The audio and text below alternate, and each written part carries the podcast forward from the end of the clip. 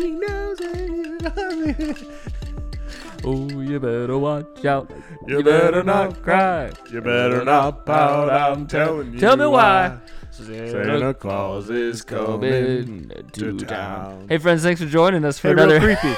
he knows when you are sleeping. Thanks for joining us for another scared. Advent. He knows when you're. Let's awake. rein Larry in. Here we go. We got he him. knows if you've been Almost bad there. or good, so be good for He'll get there in a second. sake. Oh, you better watch Give him out. another 15 seconds. Here we go. He's back. Oh man, I was getting in the. You get the lost in the- in the hey, songs. Speaking of, we're doing Advent devotionals, and today you're going to talk about Santa. Yeah, Saint man. Nicholas. I'm going to talk about the old Santa Claus, how he points me to Jesus. Good old Saint Nick. This is great. So hey, if you're sitting around, this is a good time to maybe grab something and take some notes, or just your own reflection about oh, this. take notes. Yeah, I'm ready for this. I am ready for this. I've been looking forward to this This devotional one. for for quite some time. If you have kids, maybe get them to leave the room. That's great. So we're on a journey, 24 days in December.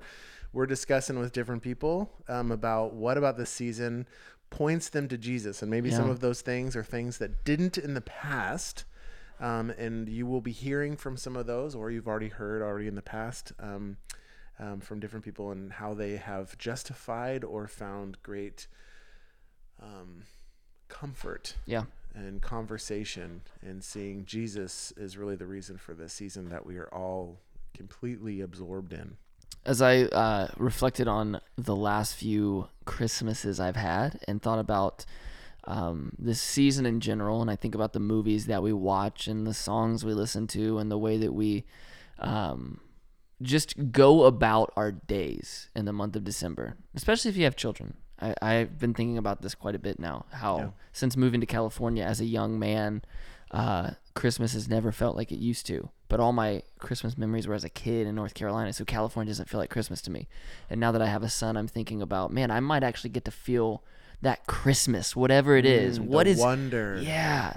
And I thought about it. Christmas does a great job in our culture of trying to revert you to your state of innocence, to your state of wonder and wow, uh, and your childlikeness. Yeah. That's what it wants to do. You, Think of every Christmas you, movie. yeah, you have to believe in Santa Claus. Oh, you adults don't get it. The kids get it. Miracle on 34th Street. Yeah, this, I watched the Santa Clause last night. Yep.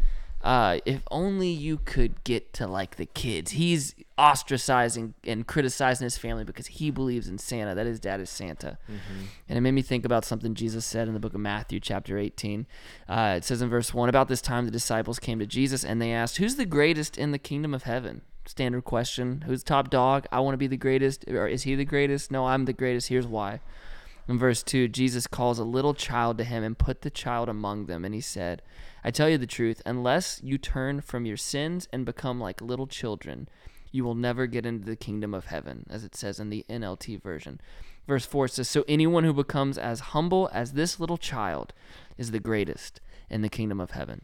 Mm. And I first, when I thought about this, my mind went negative about how Christmas is trying to revert you to this childlike state of wonder because the childlike state that it wants to put you in for a season isn't going to deliver anything. It just doesn't feel grown up enough. There's Yeah. bigger things to do. Yeah, like oh, don't get More lost important in that. tasks to accomplish. Exactly. And I so I thought negatively, but then I stopped and I thought, wait a minute, that's actually a good thing. Hmm. But we leave that on December 25th and we walk away and then we have to, all right, let me shake off that Christmas blah, the glitter that was all over me. If I allow myself to revert back to wonder and childlikeness and fun, essentially, a lot of adults, that's what we have to get back to. But Jesus here is saying, uh, no, actually, it's that childlike wonder that allows you to believe in something that does not make sense, that allows you to believe in something that is beyond your understanding, which is that God Himself stepped down, came to this earth, wrapped Himself in flesh and humanity, and walked among us and came to be with us. And then we get into the incarnation, the virgin birth, this thing that makes absolutely no sense. Then we walk through his life and we see the miracles, which doesn't make Yes. sense. And we get to the death, and then he rose. He conquered death. It makes no sense. But we have to believe in that to follow him. How do we do that? Through wonder, this childlike wonder, because kids will just believe in anything. How does he fit down a trim- chimney? We're just gonna believe it. Well, he kind of Just wonder. sucks down. But it, I mean, it's really the same. Exactly, Thing. What we want to do as an adult is say like, if I can't understand it, it must not be real. There's a line in the Santa Clause that I thought about. It's so profound. It's when Tim Allen gets to to the North Pole and he's about to go to sleep and he's looking out the window and he's like, I I can't. uh, What is all this? And a little elf Judy who brings him the hot cocoa. He says, I'm seeing it, but I still don't believe it. And she says, Santa, seeing isn't believing. Believing is seeing. And I thought that is such a great line in a Disney movie. Yeah. And that's what faith is. Exactly, and it- and you run into so many people, even in this season, you know, and things like what you were just talking about. Of you know, we get so obsessed with if I if I can't touch it, if I can't mm-hmm. feel it, and I can't see it, it's not true. Yeah. And understanding it like that, and then you know, we could challenge ourselves with. So, what do you think about love or Yeah. Air? You've never seen a million dollars. Does that mean it doesn't exist? Which is what he says in the movie. right, right, right, right. Yes, Wow, Isaiah. that's great. We read in Isaiah, his ways are higher than our ways, his thoughts are higher than our thoughts. If you could understand completely everything about God, he would not be God. He would not be all powerful, all knowing, the creator that he is, the one who did these great things for us so that we could come to know him.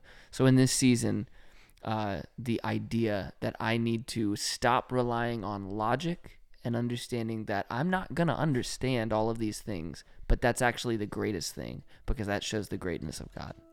So maybe um, a, a good next step for you to do as you process this with friends or family or a coworker or you as a family sitting around and your kids is to figure out what are some intentional moments that we can pause and just be in awe and wonder mm. of the miraculous and the things that we get to see and that we get to be a part of and that really they all point us to Jesus in this season.